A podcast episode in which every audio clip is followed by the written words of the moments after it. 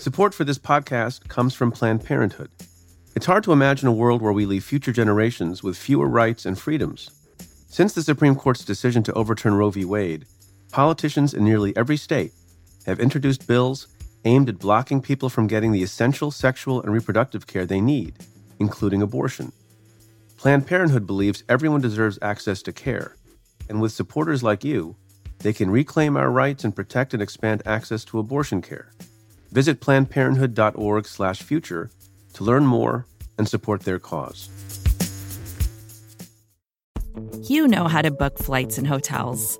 All you're missing is a tool to help you plan that unbelievable travel experience. That's why you need Viator. Book guided tours, excursions, and more in one place. There are over 300,000 travel experiences to choose from, so you can find something for everyone. And Viator offers free cancellation and 24 7 customer support for worry free travel. Download the Viator app now and use code Viator10 for 10% off your first booking in the app. Find travel experiences for you. Do more with Viator.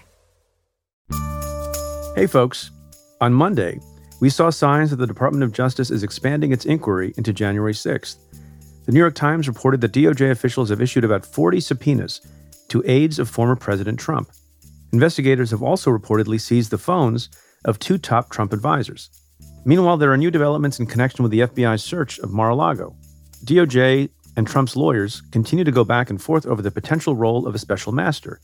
In a new filing on Monday, Trump's legal team fought to keep the classified materials seized at Mar a Lago off limits to prosecutors until a special master has independently reviewed them. Joyce Vance and I discuss all of this and more on the Cafe Insider podcast. Today, we're sharing a clip from the episode with listeners of Stay Tuned. To hear our full conversation and access all other Cafe Insider content, try the membership for just $1 for one month. You can do that at cafe.com slash insider. That's cafe.com slash insider. We look forward to having you as a part of the insider community. So, back to our regularly scheduled program, where we thought we were going to be talking almost exclusively about this pitched battle over the documents at Mar a Lago and the special master and all this stuff that ordinary Americans never have to worry about. And some of this stuff is probably new to some folks. We should unpack that a little bit just to remind people where we are. Documents were seized pursuant to a search warrant authorized by a federal judge from Mar a Lago. They took all that stuff belatedly, I think fully two weeks after the search, the Trump folks filed a motion seeking the imposition of a special master, some neutral third party, to review documents for executive privilege, perhaps attorney client privilege, and whatever else, and suggested there was other relief they wanted. And they wanted that imposed forthwith, even though most of the search probably already done, and the documents already gone through, and the filter team generally done with its duty of separating out sensitive material. The government responded, the DOJ responded pretty forcefully and asked for a limited stay with respect to what they could do with classified documents. And the Trump team responded. And there's also been an exchange of names for the purpose of being appointed special master that accurately summarize the, the status of the case? I think that's right. And I think that that explanation, that layout that you've just given, also helps to explain why my head is spinning a little bit, because that's an awful lot. I mean, it's been like watching a ping pong game in large part here. Yeah, I think we can unpack it a little bit. So the judge, you know, issued a fairly broad injunction against DOJ with what they can do with the documents until a special master is appointed. And this is an interesting strategic decision and you and I were talking about it before we hit record, the government does not seek a full stay of everything, right? It doesn't say, right, hold your horses while we appeal, let's keep the status quo. The government made a strategic or tactical, depending on how you think about it, decision to stay in a limited way the following two things, right?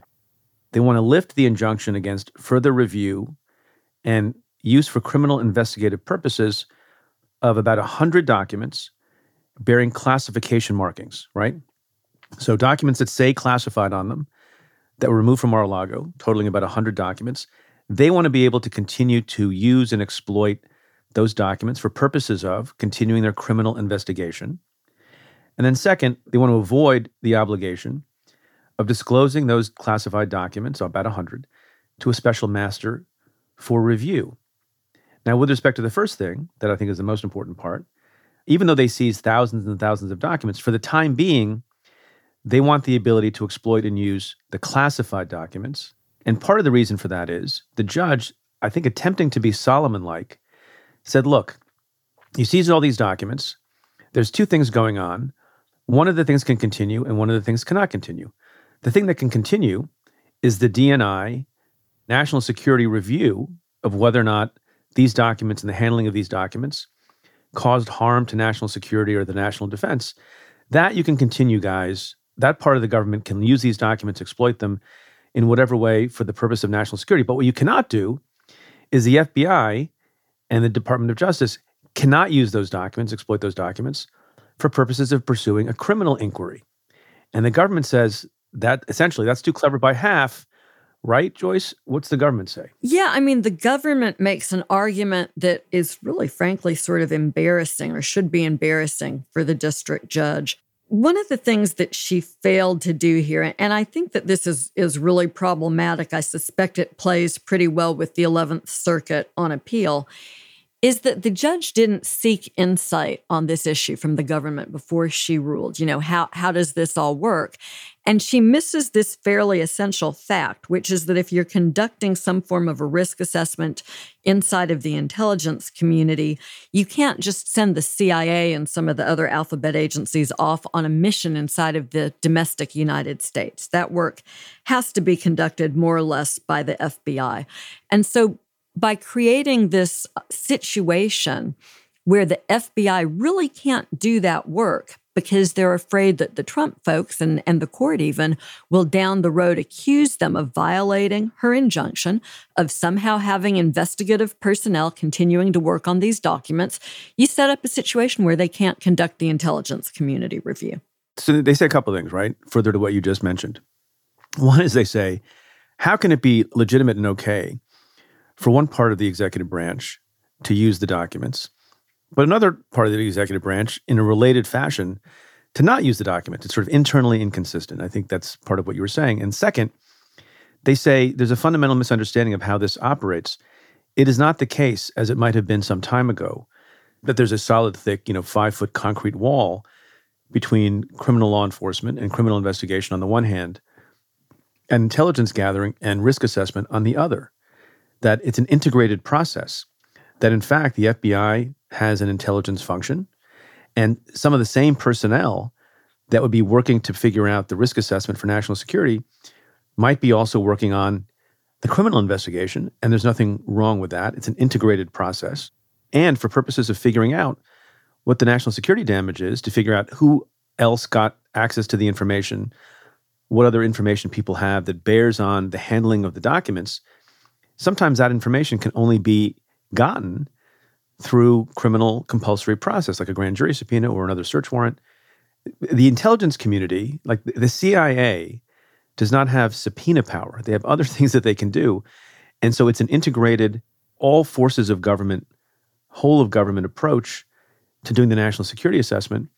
And because of the things that you mentioned, a worry about being accused of violating the order, even though the judge says the national security assessment can continue, it has ceased. And that's such an important sort of a detail to have, right? The the DNI comes out and says we can't continue under these conditions.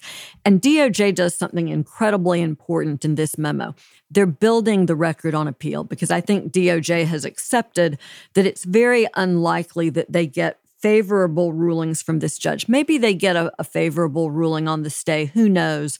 But ultimately, the larger decisions get decided in Atlanta on appeal. And because the appellate court can't take evidence on its own. It simply relies upon the factual record, the evidentiary record that's created in the district court. DOJ took advantage of this opportunity to put a lot of factual information into the record to support its position because recall, none of this really came up in earlier proceedings. The judge, in essence, makes this decision without a record. DOJ has now supplemented that, and they'll be in a much better position in front of the 11th Circuit than they would otherwise be. Do you want to address another question that people have. So long as this order is in place with respect to the classified documents, what hindrance does this place on the continuation of the government's investigation with respect to bringing a criminal charge? Some people, I think, incorrectly assume, well, then they can't do anything, and everything having to do with the documents at Mar-a-Lago is paused. And that's not quite true, right? I think that's correct. At, at, a minimum, they can continue with other avenues of investigation. For instance, they can look into this statement that Christina Bobb filed with the government saying at the time the grand jury subpoena was issued in late May, she sends her certification back in early June saying that all classified material has been turned over. They can certainly continue with investigation about that, and one suspects that that will be a very fruitful part of the investigation. I guess, are you asking could DOJ go ahead and indict this case tomorrow and use this evidence even though the injunction is in place? Are you going that far? No, no. I think they have to be very careful about it. They don't want to give ammunition to the court to engage in a further sanction. Exactly, yes. Or to, uh, I mean, I think they have a very good case with respect to an appeal, although it's a tough circuit. And they don't want to do anything to make it worse. I think they've actually been pretty moderate. I, I know people are referring to this brief as searing. Yeah, it's a strong brief, and it exposes the complete illogic of the opinion by the district court judge. But I, I don't think they're firing on all cylinders. I think they're holding some back, and some of their powder is remaining dry, perhaps for the appeal, don't you think? Yeah, I think that that's absolutely the case. Th- this was not all guns blazing by any means to me. I thought that this was very polite and well stated. DOJ indicates in this brief that they are placing a very limited request for a stay in, in this motion, but they indicate that they have much broader concerns and disagreements with the court's order. I think we'll see the guns blaze when they get to Atlanta. Yeah, and just people should. There's been a lot of focus on the special master, and I think it it puts up an impediment. You know, it shackles the government a little bit. It delays things somewhat. I think that'll all be resolved actually sooner than some people are predicting. And then everything continues at pace. You know, the heart of this motion, unless I'm missing something, tell me if I am, because it's certainly possible. The heart of this motion is about some procedure. It doesn't go to something that is going to prevent the prosecution if there's sufficient evidence of Trump and people around him for the mishandling of sensitive information, right? This is adjacent to the heart of the matter. And all the sort of breathless reporting about it in some ways tends to obscure that fact. This is a delay game. That's really what's going on here. It's an effort to delay, it's an effort to stretch the criminal justice system out of shape, which is something that Trump has a history of doing. But ultimately, if the evidence is there, the evidence is there. This will not obscure it. As to this issue of attorney client privilege, two more things that I think are important for people to understand to the extent you care about this in the weeds law stuff. Oh, come on. Everybody does. I mean, literally, I have had people. I, I had somebody in the grocery store this week who knows who I am ask me earlier this week, the woman, she's ringing up my groceries and she wants to ask me questions about, well, what does the stay apply to? And I thought this is really seeped out into the public conscience. Did you, did you tell her to tune into Cafe Insider? I said, every Tuesday, Preet and me. And we had a, a conversation about it. So there are a couple of kinds of privilege that are being talked about here, right? Attorney client privilege and executive privilege. Let's talk about attorney client privilege for a moment. Attorney client privilege relates to communications between a lawyer and a client, right? That's correct. That bears on legal advice, right? And it's stuff that can't be given to outsiders who are outside the attorney client privilege. And if it is, the attorney client privilege is waived. Can we underline, though, how, how severe that is? I mean, literally, if there is a cleaning. Thanks for listening. To hear the full episode, head to cafe.com slash insider and try out the membership for just $1 for one month. That's cafe.com slash insider. To the many of you who have chosen to join the insider community, thank you for supporting our work.